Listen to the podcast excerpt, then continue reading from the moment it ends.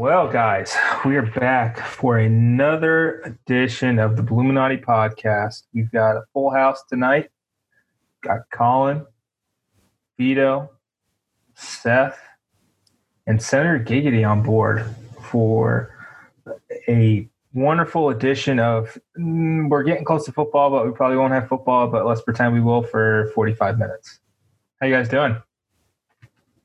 First of all, happy birthday, buddy. I don't have COVID, so that's Belated, but happy birthday. Thank you. Thank you. I uh, I had uh, a 12 pack and then some to myself on Saturday and didn't wake up with a hangover Sunday. So I'm, I, you know what? I'm living my best life right now. yeah. You Hashtag get about one more year of that big guy. Yeah, it was, it was nice. You got to enjoy it while you can. Yeah. Happy birthday. And uh, hey, doing fine. We're not sick yet. So, hey, You know, five for five so far, right? Or six? Yeah, five for five. Nobody's gotten it. five for five. Five I mean, for five. Look at this. the, I I have never been tested, but I don't think. Seth, how how was uh, the, the baby? How's the wife? How's how's having uh, three kids now? Yeah, three. Uh, it's good. Yeah. Uh, oldest one started school today, VPK. So that was interesting. But uh, yeah, so far so good with three. Uh, no longer can we play man to man. We're playing in form of zone now. So it's a little bit tougher, but it's not too bad. Good. Well, guys, let's kind of get cracking into it. Uh, lots to kind of go over. Let's start on a happy note.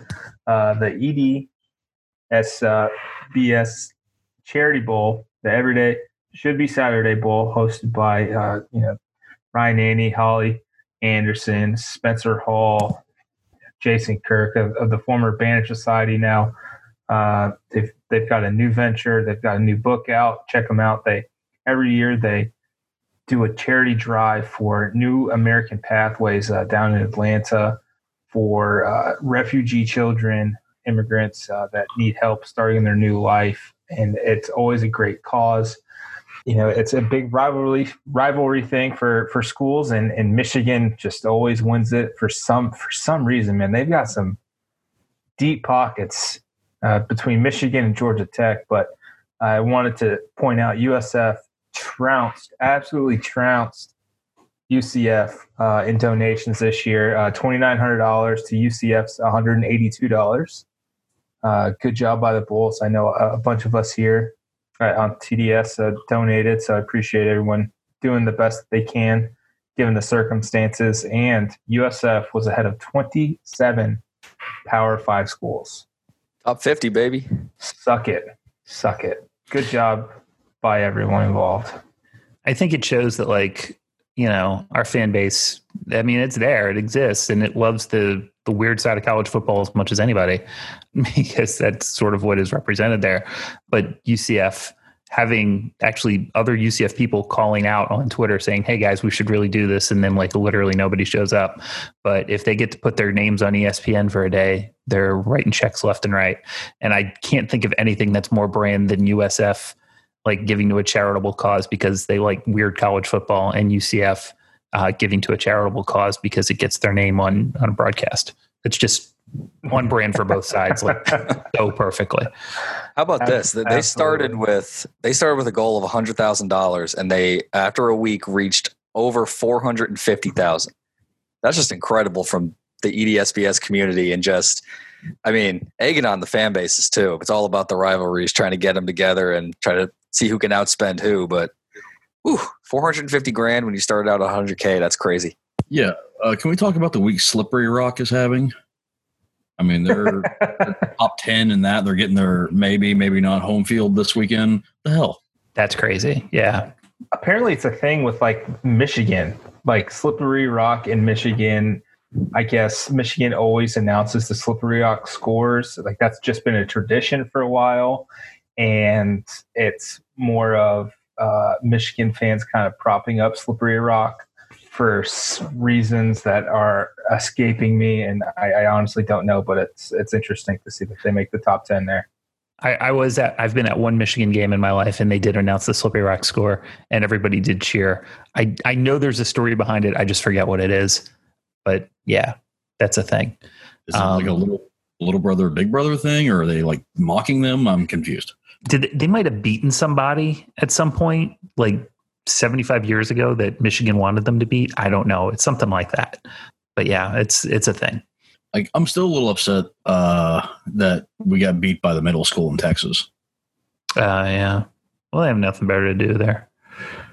Yeah, I mean, the, Oil the canned food, the the uh, box tops for kids. I mean, it really everything kind of came to fruition for them. Um, it- you know, just shout out to everyone involved, even the middle school in Lubbock, for donating. I mean, four hundred fifty thousand dollars in a week in in this economy.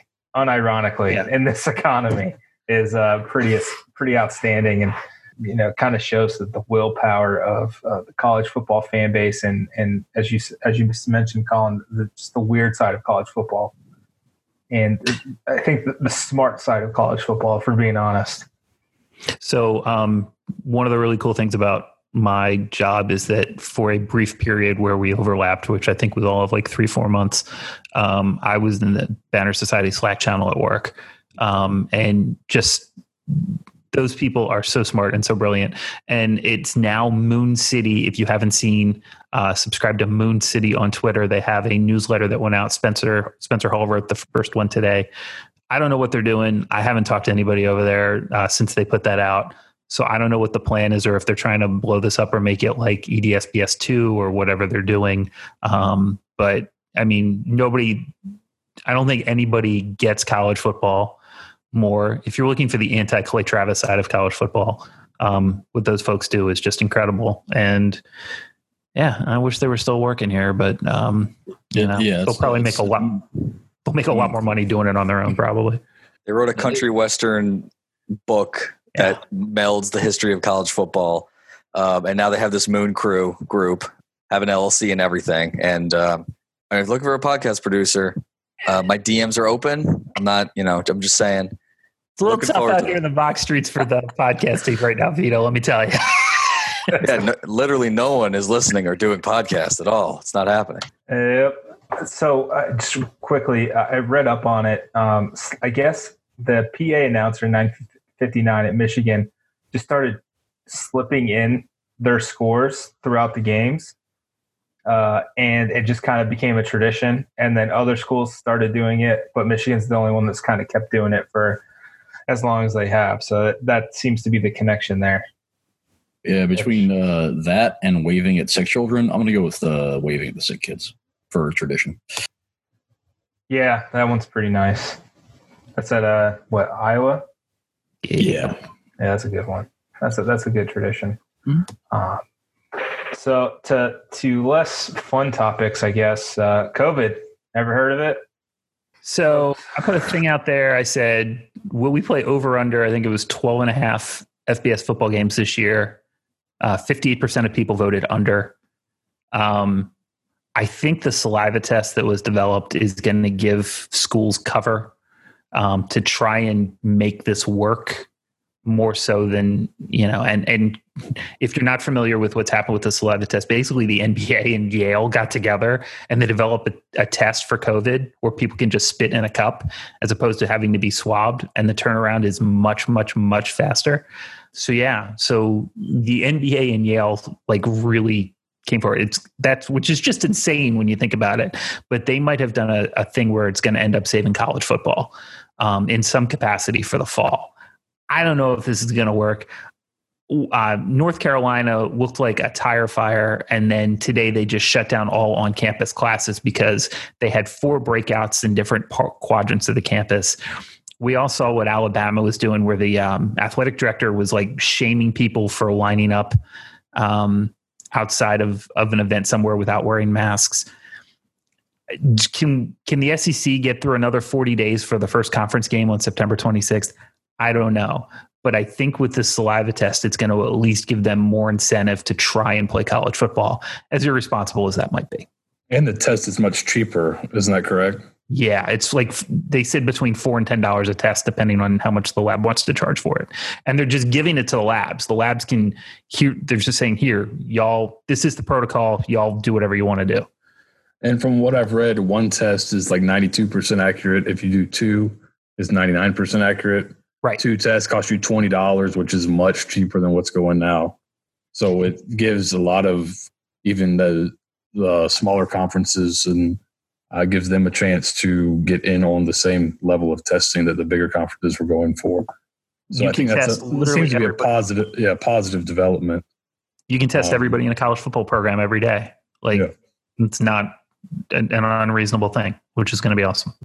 Yeah, I know. I've seen a few of the bigger schools, um, bigger conferences, say they're going to test three times a week. That was kind of before that test came out, so maybe that's something that'll increase. Uh, I'd imagine they'd want to, just to be able to decrease some of their liability. I'd imagine would be part of it. I don't. I don't. I to me, that's a good sign going forward. I think that you know, as much as this is um, they're economically incentivized to play. I also think they're not stupid. They're not going to play if they are going to subject themselves to major liability. So if they're going forward, I think you'd have to feel pretty good with what they think, uh, the information they're getting, that they feel they can do some of this stuff safely, uh, because they're not going to want to open themselves up to huge lawsuits down the road. So I think it's moving forward. It seems to be progressing. Uh, but stuff, as we've seen in the past, can change very quickly. So we'll see what happens. I am excited for the uh, the NCAA to come out and put a hard limit on the amount of tests student athletes can receive. Anything like beyond four is an uh, impermissible benefit. It's a, it's a benefit. Oh my gosh, I didn't even think about that, but that's totally going to happen. Yeah, the guy from the um, uh, NCAA Health Committee came out today and basically said, you know, if, if schools aren't meeting protocol, we'll step in at some point. But the protocols that they put in are not super restrictive. Like, if you can't meet those protocols, you definitely should not be playing football. NCAA protocols, or NCAA protocols, yeah. it seems like it seems like the bigger conferences are putting in pretty strict protocols as well to try to um, at least have uniform protocols throughout the conference. Is that what you're saying have as the well? Georgia schools open back up, like University of Georgia, South Georgia, all that, stuff, or South, Georgia Southern? Because I feel like if North Carolina's bad, Georgia is going to be uh, infinitely worse. There there was a huge party at like some like University of Georgia at North something. Oh yeah, it's, it's University of North Georgia. Yeah, and, I mean that was a cluster. Dumb. So, man, it's it's gonna be pretty brutal. Uh, with you know Alabama already getting kind of raked across the coals, and Nick Saban came out uh, today, uh, tonight, I think, with a statement saying, you know, I don't think these people are, are putting these protocols and asking you to wear a mask for no reason. Just do it if we want to have football. So, I mean, if that you know the best coach in, in college football is asking you to to do it, hopefully the Alabama fans uh, will take notice. But you know, maybe the the LSU and the Georgia fans and the Auburn fans just do it. You know, don't wear a mask just out of spite. Who knows? Has the NCAA is there any type of um, easing on restrictions with regards to housing and things like that, so they can keep? I mean, they probably don't. This may be something they don't want to do because, but at every turn they're basically having to admit that student athletes are are a little different than regular students. So, But is there any type of easing on housing restrictions? I know I saw USF doesn't have anybody living on campus. Is that correct? Right. That's that's pretty much all I've seen. Uh, Jeff Scott said in his press conference on Saturday uh, via Zoom that everyone is off campus. Some of the kids are rooming with regular students. Some are rooming with teammates. It just kind of how it shook out, but no one's living on campus. Out of 400 plus classes, only 19 classes will be in person. So, given there's 104 players on a team, four typically each player has four classes, so over 400 classes total. Only 19 of them are in person this semester. I think they did a really good job scheduling that, and I think that shows the foresight, foresight and leadership, uh, you know, for Jeff Scott, for the the you know athletics in general, Michael Kelly, making sure that they do everything in their power to to play because USF can't uh, USF can't afford not to play. Oh, I mean, these big schools can't afford not to play. No. I mean, it it it gets worse. You know, they're not losing the you know the eighty to one hundred million dollars that some of these Big Ten schools are losing, they may be able to weather the storm. You know, the Big Ten schools may be able to weather that storm. USF, if, if you're cutting out a good chunk of their revenue. It's going to be tough to kind of withstand that. And they've done a, a hell of a job over the last what going on six months of not having to fire or for, furlough anyone within athletics right now. I'm going to take a small counterpoint, uh, Nathan. So the the good thing about USF athletics being uh, so overfunded by the students is that right now that revenue stream will not go anywhere. So 40% of the athletics budget is still going to be provided by student um, activity or the student athletic fee. Uh, so no matter what, they you know they can't really get hit that hard. If it comes down like I, and I know like I I know how you feel about this personally, so if there's any danger to these kids, like let's just not play. You know what I mean? And I, if people have to get fired in the athletic department, that sucks. But that's okay. You know what I mean? If if debt has to be refinanced, if you know money has to be tapped and reserved, if loans against the the future media contract have to be done, whatever it takes, you find the financial resources to do it. And and if people have to take pay cuts, people have to take pay cuts or get or let go, let go. But we cannot put these kids in danger in any way, shape, or form. And you know, when I hear, you know, at the opening press conference that two dozen kids have tested positive, that scares me. And I did not know until you just told me that none of the kids are living on campus. That may to me, if you can't, if they're at least if they're in dorms, like there's some kind of control. But if they're all living off campus, they can just walk around, go to the gas station, and unfortunately infect so many other people. I I, I don't know. and this is why I don't think this is going to work in the long run. This is why I think everybody's going to have the same problems that USF is going to have. And it sucks, but I don't see how everybody gets through this without, you know, it, bubbles work. We see that with the NBA, with the NHL, with the WNBA. If you put them in a bubble, it works. But anything else that you do hasn't had a great success rate. Baseball, college football so far, it's a it's a problem, and I don't see how we're going to get through this and play games or at least play a full schedule. Yeah, and two, I want to counter your counterpoint here. I think that the thought process for putting the kids off campus was to ensure that they're not going to be hanging out hanging out on the on the stoop on Holly or doing anything like that. Like they're they're pretty they're going to be controlled, and I assure you, I think this coaching staff more than maybe any recently, I, I think they've got a full control and grasp of the situation of the team, and uh, we're, we're two months into testing, 24 positives, no one positive. Uh, I think in the last like 500 tests or something like that. Uh, I think they're testing again either today or tomorrow. Hopefully, we'll get an update within the next couple of days here. I think they're doing everything right, and again, I think we're. I think oh, I, I would say all of us in, in this uh, podcast right now are in agreement that if it's too dangerous, do not play. But you can at least appreciate and accept that USF is doing the right things right now and Jeff Scott has has said multiple times, it could everything could change on a dime. Who knows? It just takes one thing to change for the entire season to collapse. And I think he's kind of harping on that and making sure that the kids the kids know, okay, if you're not in it, that is per. If you're not in, you know, your heart, you, you just don't feel safe. Right? Go ahead. Your scholarship's honored. Just take take your time. And we've seen, you know, seven kids have already opted out. Um, a couple of them have kids, which makes it a little bit more challenging uh, to decide on that. I know there's a couple of young kids. You know, I know KJ Sails has a, a son that I believe just turned four. Um, so it, you know, it, to each their own. A couple of a couple of bigger guys. John Waller is a, a bigger defense alignment. You have to worry about that. Um, you know, overweight men seem to.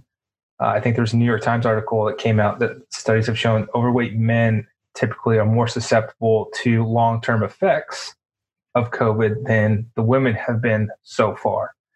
We just got to keep it, you know, one day at a time and just hope.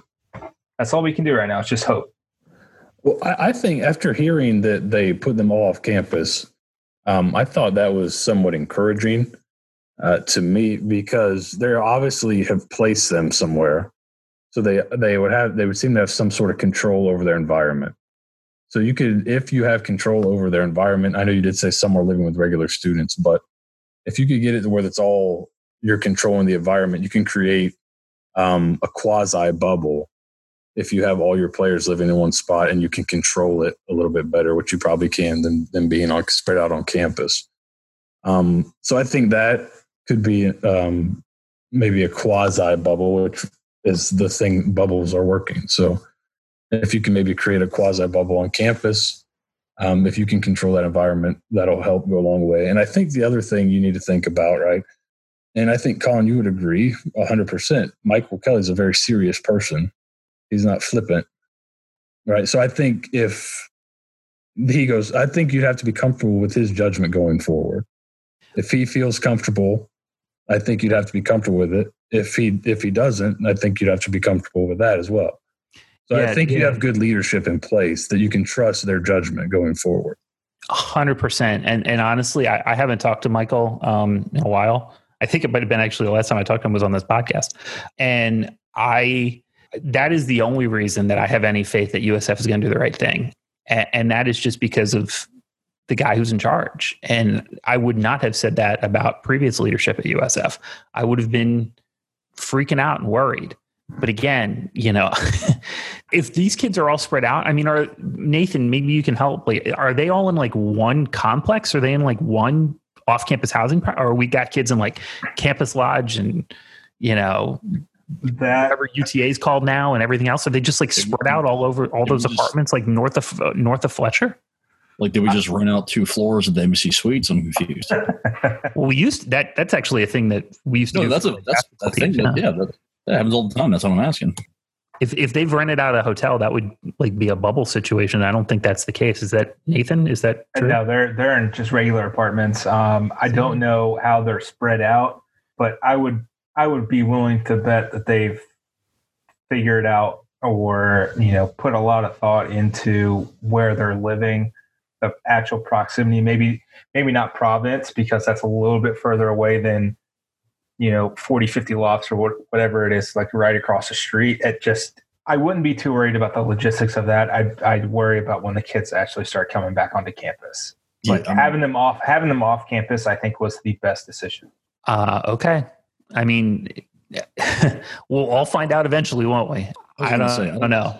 you're putting it doesn't matter where you put them. They're kids. They're you they're kids you're right. early 20s anybody that's been on one spring break they they're not going to exercise best judgment. They're going to go out one time because they're bored or just tired or whatever and that's all it takes. And i mean i can't blame them in the same vein, but and like it sucks and there's just too many questions to for the season to go forward. There's going to be a rager at campus lodge at some point. It's going to oh, happen. oh god. That I mean, I mean, I mean, and they're they're they're going to be passing cups back and forth, and they're going to be it's it's going to be God only knows. Like we've seen the we've seen the damn social media videos so far. I mean, what? Yeah, they're just they're going to do what they're going to do, and I feel like there's going to be less kids doing it, but there's it's still going to happen. Right. And then they're going to infect their teammates. And we talk about the overweight guys. It's a good thing in football, overweight guys don't breathe on each other.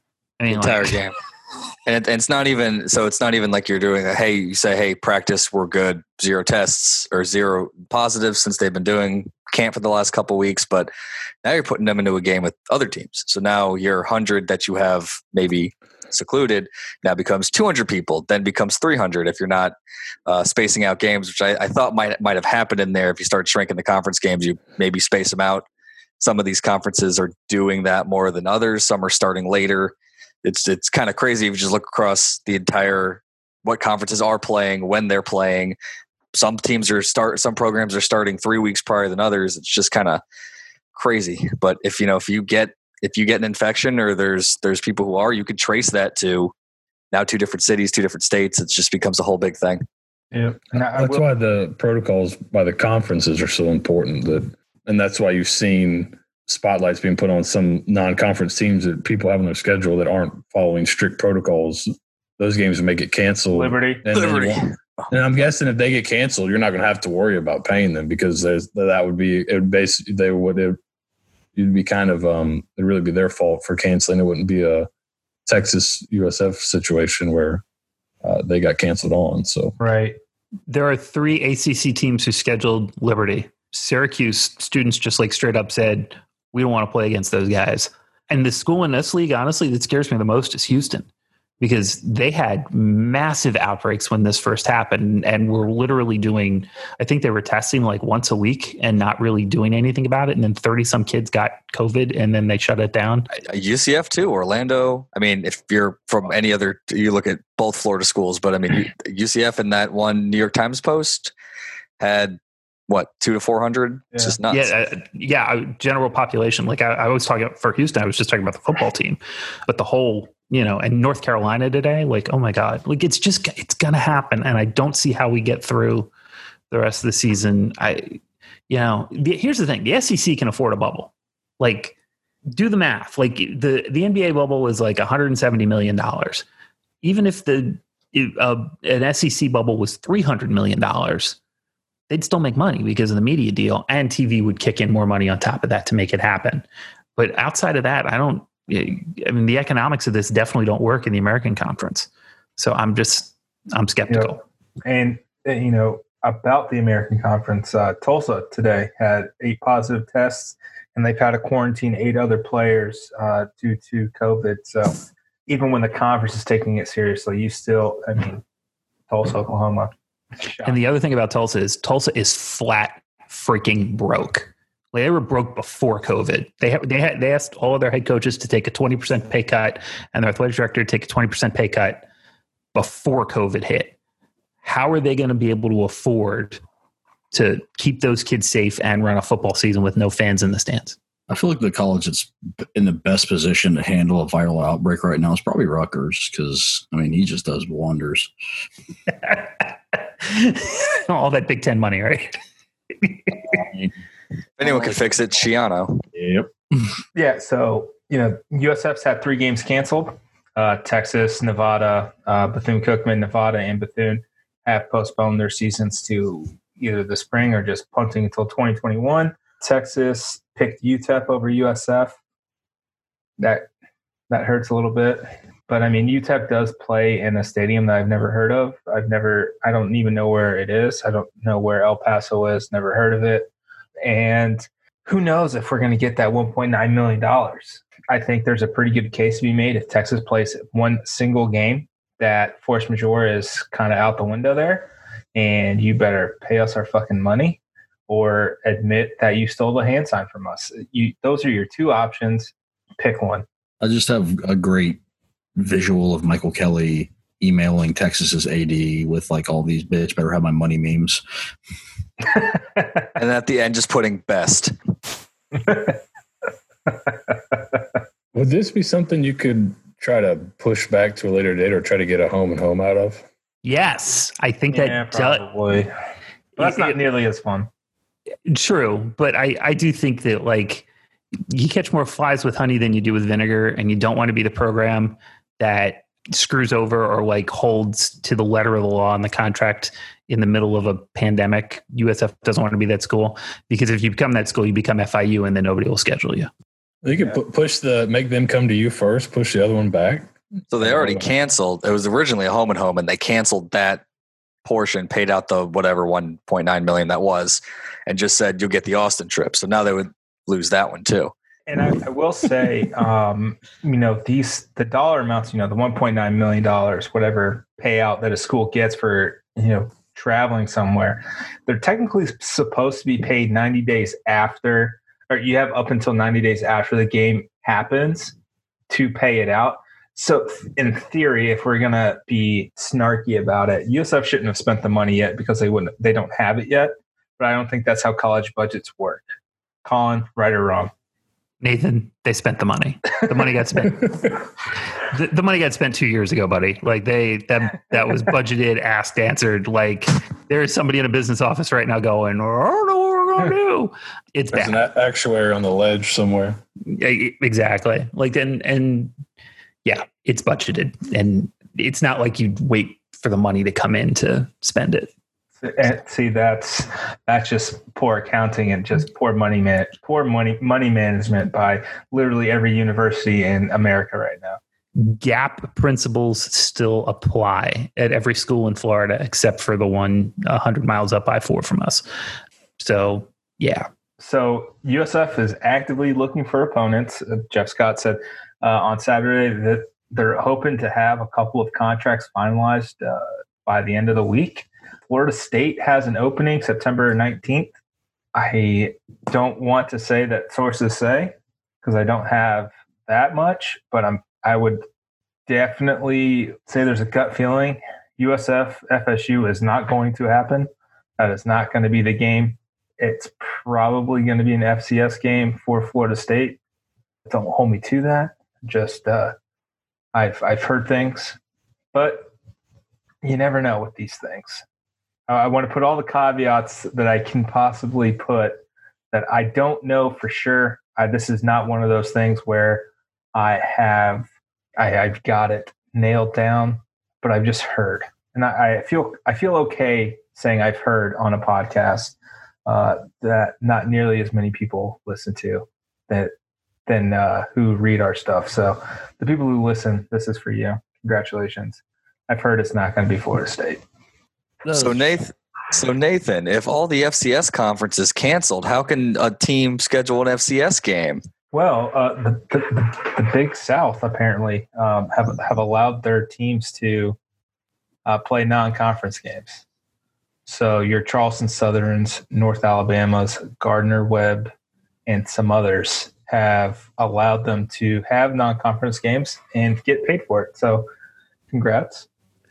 So you want to talk about a money grab? How'd you like to be an FCS student that's not even going to get to play a season, but you're going to have to go do three, four weeks of practice and then hit each other in the mouth just to go get paved for a paycheck from an F from an FBS school? Like that's how is this okay? I just can't imagine this. This is why this, I still don't think this is going to happen. These are all the reasons I still don't think this is going to happen. I mean, them getting paved by F, yeah, FBS schools is nothing new. This is how they fund most of their programs. Like, you think Presbyterian is just really kicking it uh, back and not taking it in the chin every couple months? No, but I mean, like, you normally you do that, but then you get to play a full season and you're playing for a championship in your conference and you're trying to make the FCS playoffs. You know, there's like something to play for.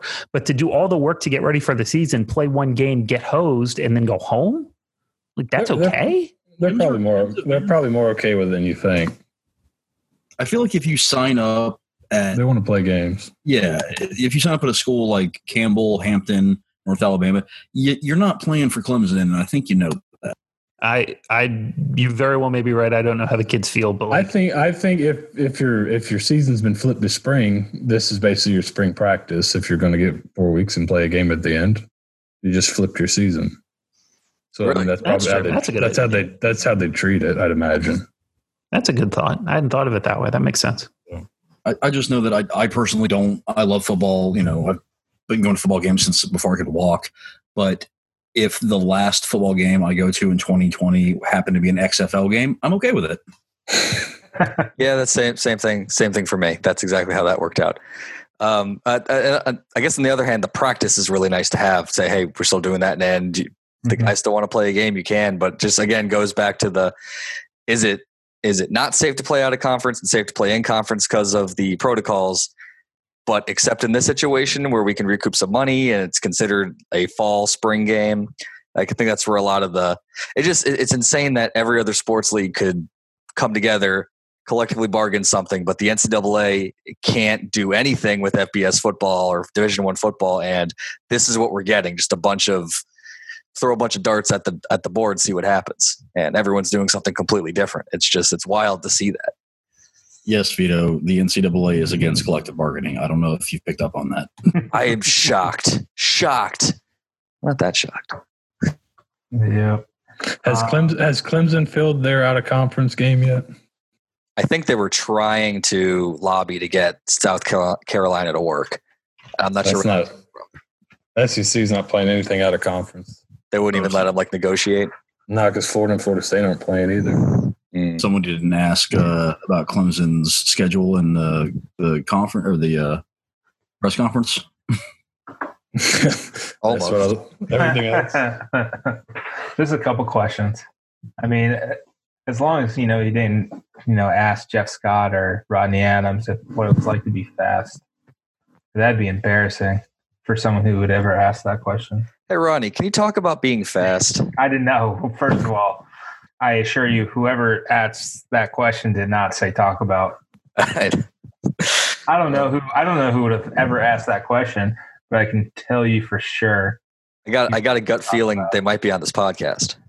Ronnie, I, talk about just being a straight speedster for a minute.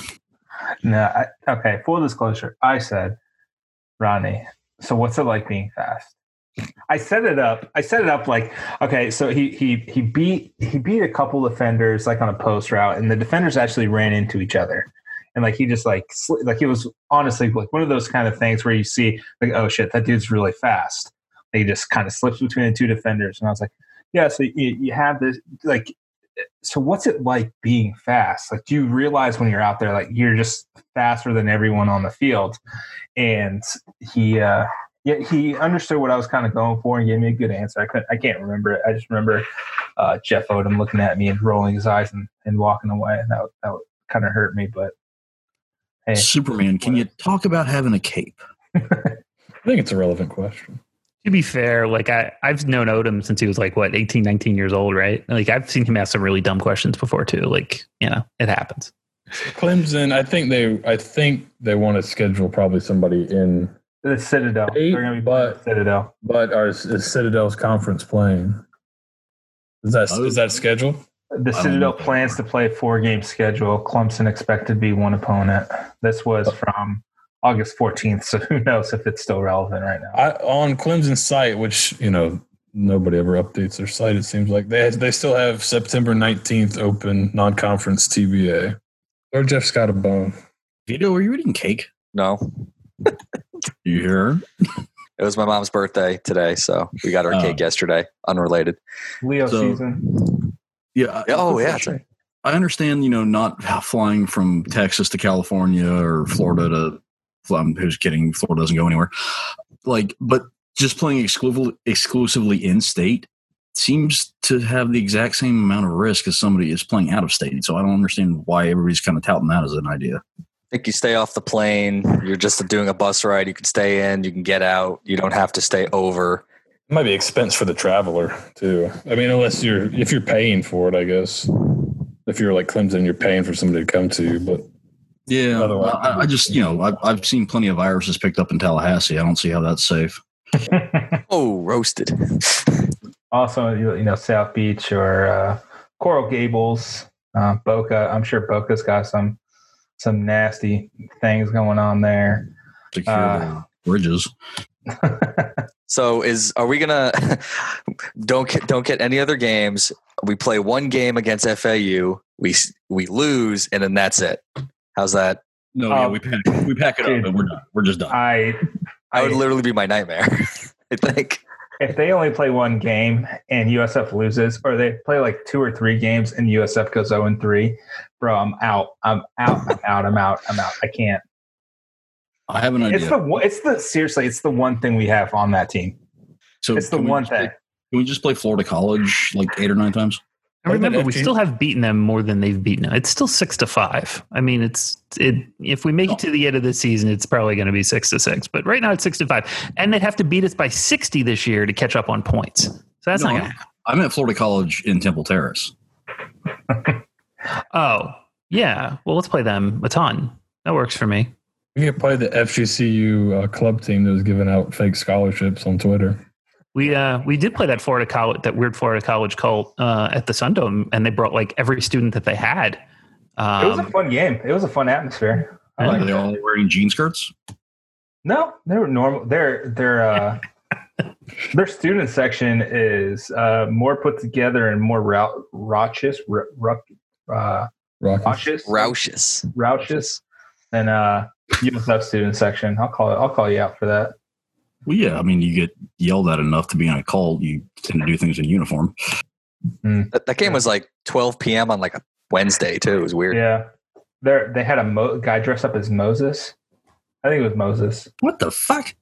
Yeah, it was oh, nuts. Man. I wish was, VBS was podcast was around for that because VBS podcast. Jason Kirk talks about uh, the Book of Genesis. It's great. Oh yeah, no, Mo- he gets deep into the Bible. Moses would have been a great fullback. Oh man, Lead blocker. if he Played uh, Alabama or, or Tulane though. It's true. Let's get to some football real quick. How about it? Camp. They had All their right. first scrimmage on Saturday. Um, Jeff Scott was impressed by the offensive line, the running backs, and the secondary. One of those three things is not shocking. Uh, the secondary had a, had another good another good day. That's I think the the focal point of the defense. I think that's probably the best unit on the entire team. KJ Sails and Nick Roberts had interceptions. Jeff Scott said the quarterbacks had an average day at best, mostly due to the secondary. Uh, but the offensive line, with it, maybe the, the story offensively uh, for this scrimmage. You know, I, I'm going to be the happy guy right now. I, I said it on Twitter. I'm such a sucker. And you, give me one good thing, and I'm in for 12 and 0. So I'm just going to harp on this real quick. The offensive line gave up one sack in the scrimmage. Uh, first, second, third team, uh, they gave up just one single sack. They did that in just three games last season, giving up one sack or fewer. That's you know something to hang their hats on. That's probably more of an indication of the defensive line than the offensive line. I have I have a I have a theory on that. That's not it's not necessarily uh, bad for the defense. Um, I think my guess would be that uh, Charlie Weis is a really heavy RPO run pass option guy. So when the quarterback is pulling the ball to throw, usually the ball's not in his hands very long. Or if the defense is backing off, he can hand it off for a run.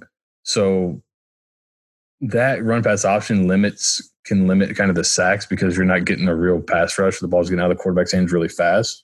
And that's something he liked to do a lot at FAU. And that's something Kiffin did before when he was with him. So I think it may that could have been part of it. There's so not a ton of just straight drop back passing. So it, it's tough for the defense to get sacks too. So it may not necessarily reflect that the defensive line is poor. It could be just schematically if you're running a lot of RPO stuff, you're getting the ball out of your hands before they can get there. And they wanted to do that stuff last year, but the quarterback, um, through injury or other things, wasn't accurate enough to make the throws and make wasn't making quick enough decisions. It seems like all three guys are guys they feel they can do that with. This year, everyone's healthy and everyone's played a little bit, got some experience. So I think that could be part of it too. So it may not necessarily be that the defense is terrible or that the offensive line has made a huge step, which they may have, but I think that's part of it is they're, they're not dropping back to pass a ton. It's a lot of RPO stuff where they could run it or throw it and they kind of get, take advantageous situations. Nate, who were the quarter? Who got the quarterback reps? Uh, so Noah Johnson, Cade Fortin, and Jordan McLeod all split uh, reps equally with the first and second team, and then the two freshmen, Katravis Marsh and Jordan Smith, Smith uh, split with the third team, as well as walk-on Brandon uh, Sire, uh, CYR is how you spell his last name. Um, but those three were equal. I know USF football uh, posted a, a picture uh, or a video of Jordan McLeod just throwing up an absolute dime to uh, Fred Lloyd uh, in practice earlier last week. It was it was just a phenomenal pitch and catch. Um, so it, it's good to see Jordan back healthy, and I Mhm. thought he was more skilled than he showed last year, and I think it I think it was partly due to injury. So it's good to see him healthy and competing. And Nate, are you are you buying in? Are you back Dude, in on the it McLeod? sucks, man. It- God, you're dude, such a I'm- camp whore. I- You're such so a bad. camp whore. You carry that water, mofo. dude it's So- so, bad man i can't i can't i can't stay mad at them and it's awful So I'm do you- buying. I'm Um, buying Cade Fortin stock, by the way. Okay. I'm, I'm getting on the ground floor with it. I think he's made. Uh, obviously, you're only seeing highlights, but a couple of those throws he's made in some tight windows. oh, Yeah. I don't know. They, it seems like they all three might play and just do change of pace, especially uh, with uh, Johnson. He seems like he's extremely athletic and can throw a little bit as well. So change of pace. I don't know, but what I've seen of Fortin, he looks like he can throw the ball and that's where he showed in high school too. Yeah, Be I know. interesting. Yeah. This is how the cycle of abuse begins again, guys. I know, man. But this is the best part of it, though. It's that's the No, good part. this is this is the, hard- part, not the depressive part. It's fine. It- this, this, this three months from now we're gonna laugh at ourselves like there's i've been down this nate we're doing this thing at dk right now where we're going through and we're picking one player every day that's getting the puff piece smoke blown up his ass by an nfl writer i might tap you in for the college for the college version man, I just he's.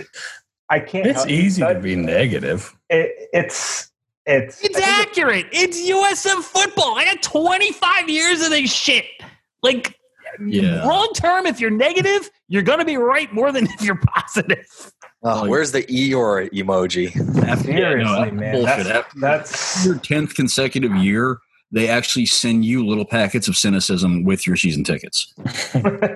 Do it to It's- themselves. it's in the Adidas box. It's actually, you know, instead of the silica packs, that's what you get.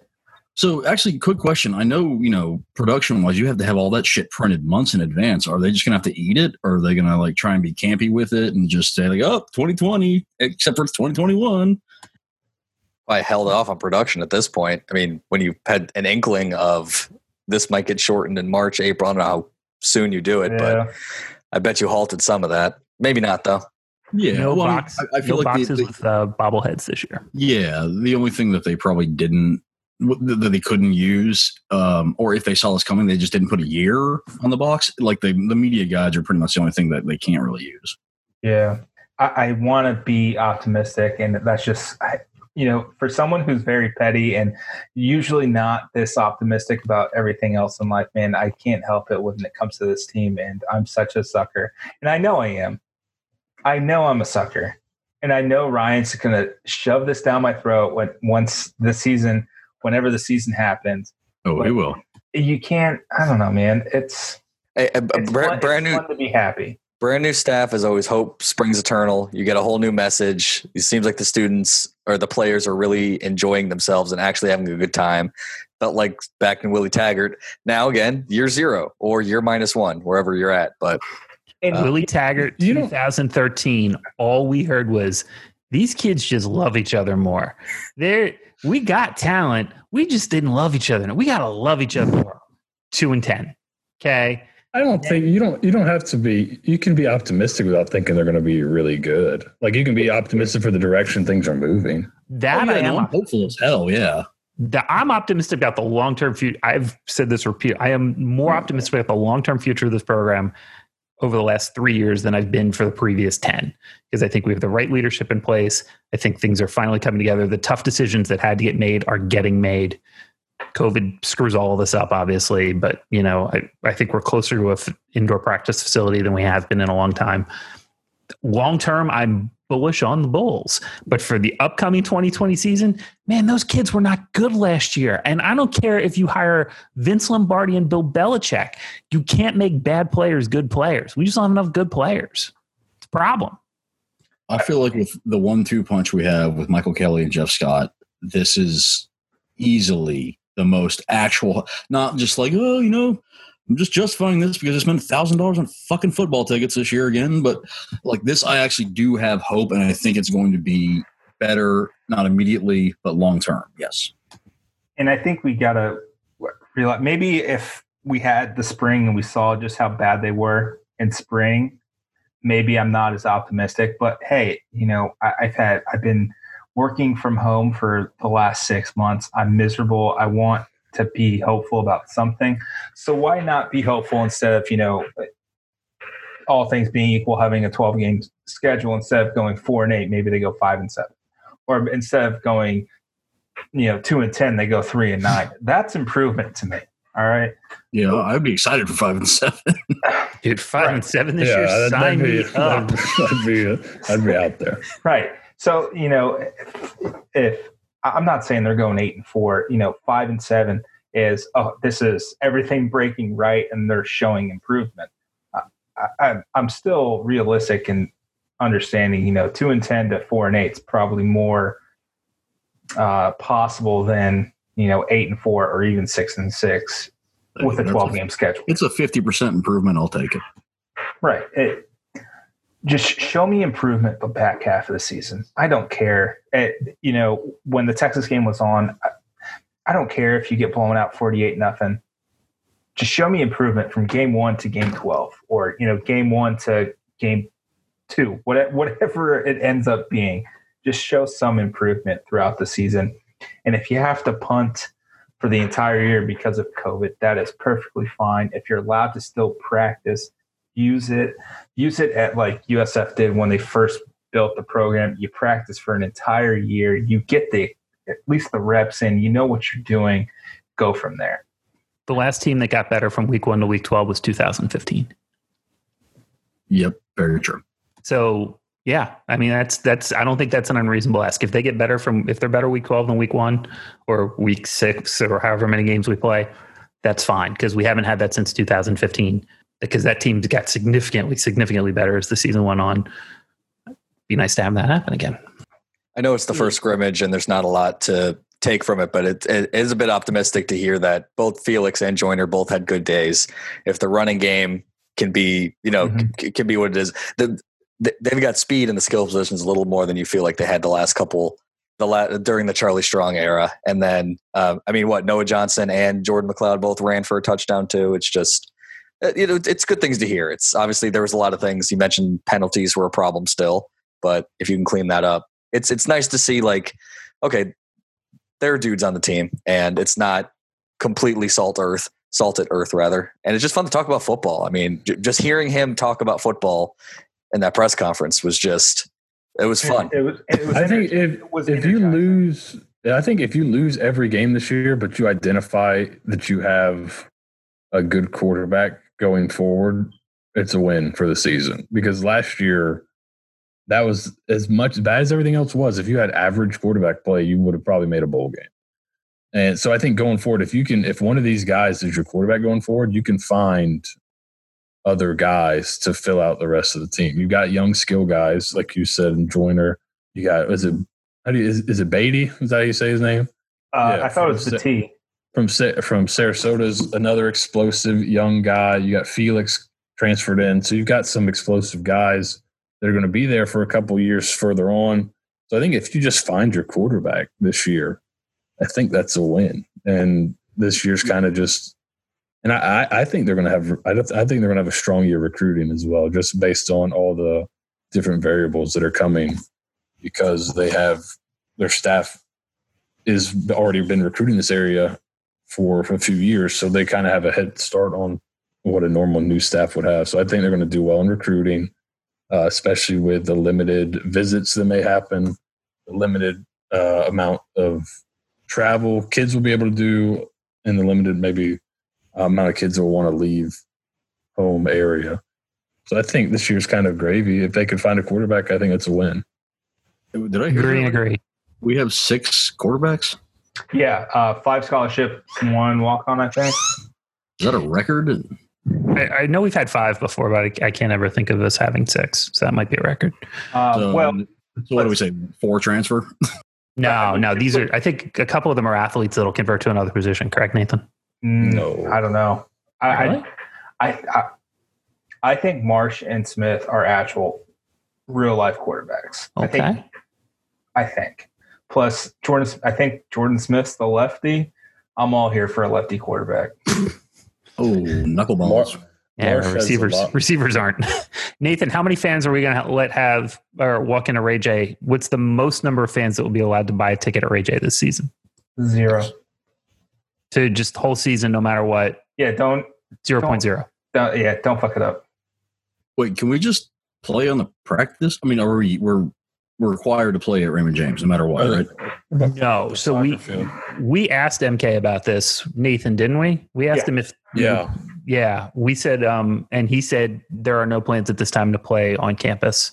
That was our thought too. Is like you can't have fans. Why not play at soccer stadium, save a few bucks? But yeah um, yeah. Apparently, he wasn't as on board with that.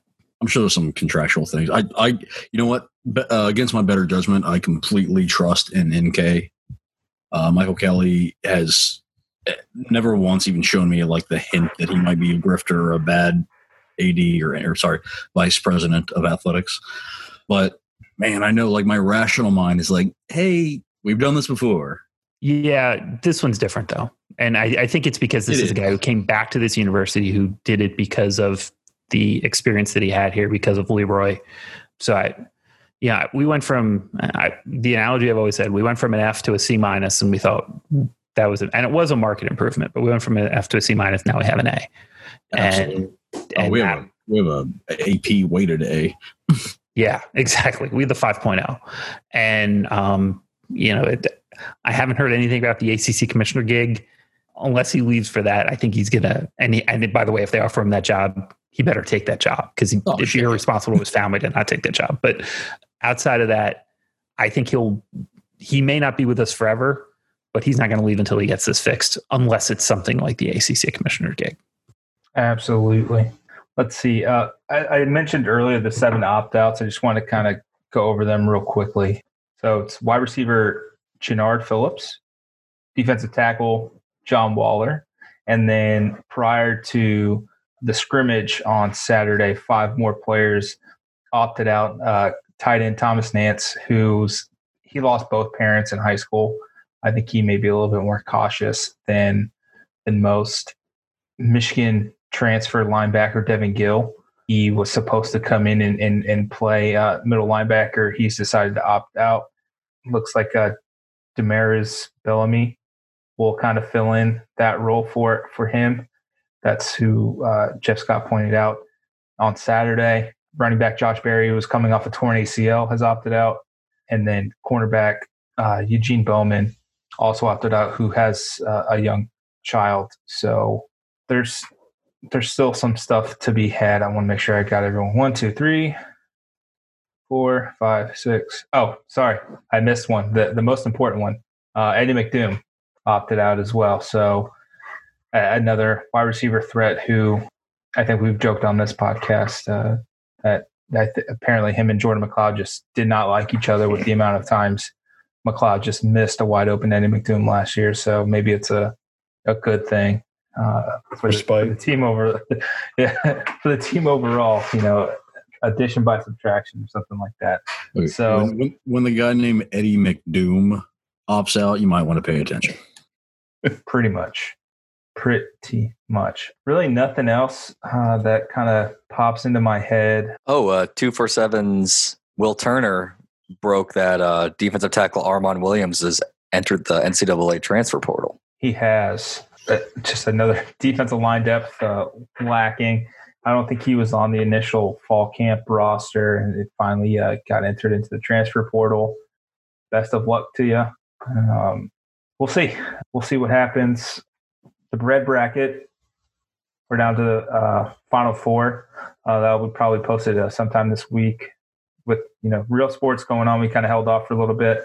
Uh, but the final four are Cuban bread, naan, cornbread, and croissants.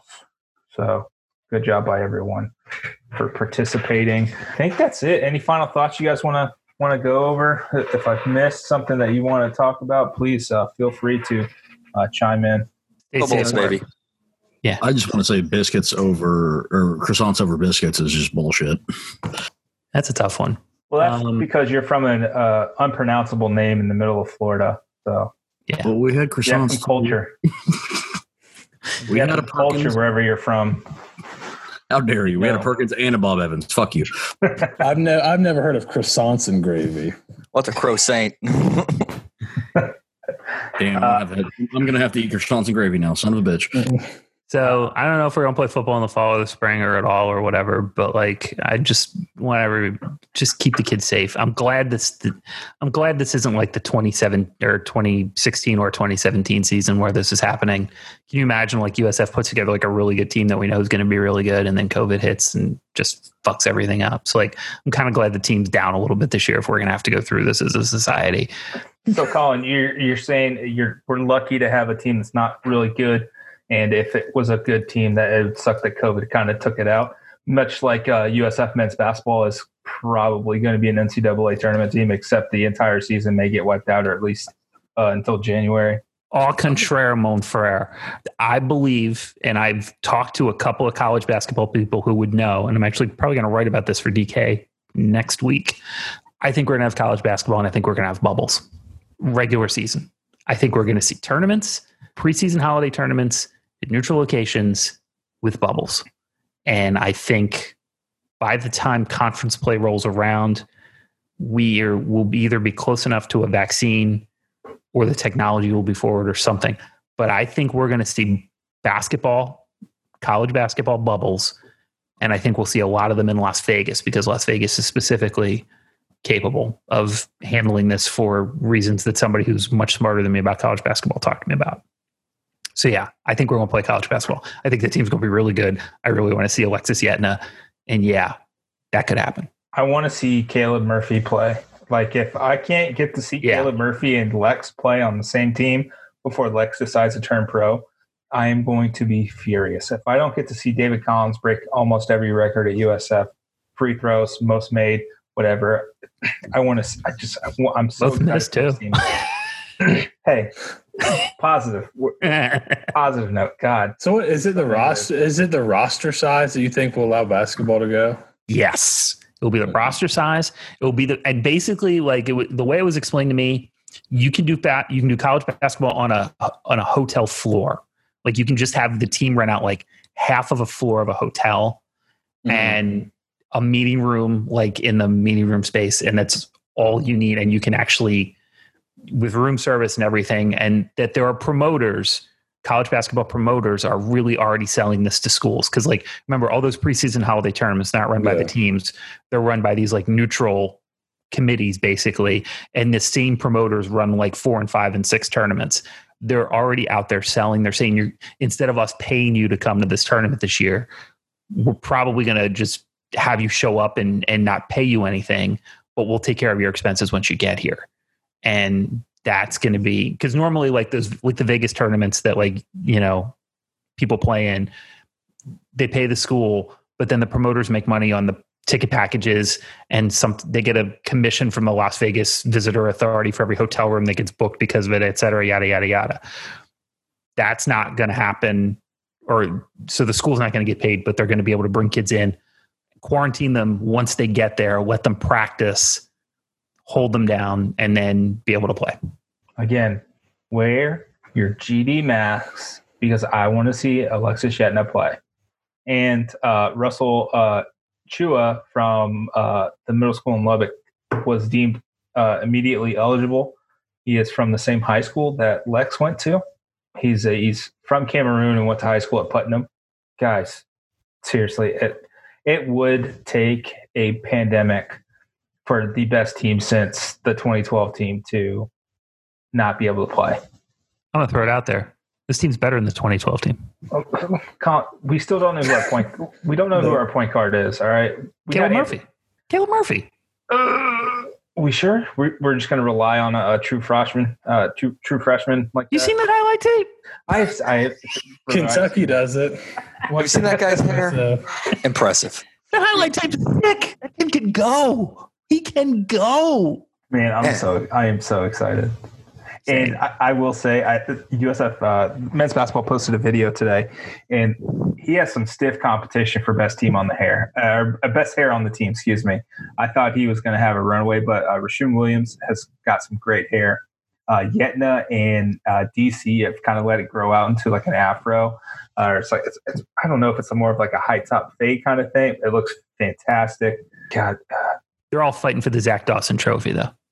uh, Madut Akec has a fantastic hair. It's like it's uh, shaved all the way around the top, except it's like in mini braids in the middle. It looks great, uh, but man, he's got some competition. But I'm excited for it, and you know that's the kind of thing you get here at the Daily Stampede is uh, you know who has the best hair. I, I will say that the uh, the COVID has allowed people to really express themselves with their hair. Mhm. Like, because I mean, if you ever want to grow it out, you're like, oh, you know, you just kind of feign like I didn't want I to. couldn't get to the barber. Yeah. They're all closed. No, sh- yeah, no shame. Mine's not. I hell, I cut mine all mine off twice. Like cue balled it twice, and it's already growing back. So Like a chia. That's pet. impressive. Yeah, I take mine every two weeks. But again, oh, men's basketball is going to be so fun. I'm excited, folks. Um, I think that's it. Go Bulls. Go Bulls. Appreciate you guys Bulls. saying Go Bulls. Stay positive, not COVID positive, but positive. Go Bulls. Go Bulls and go Bolts. Go Bolts.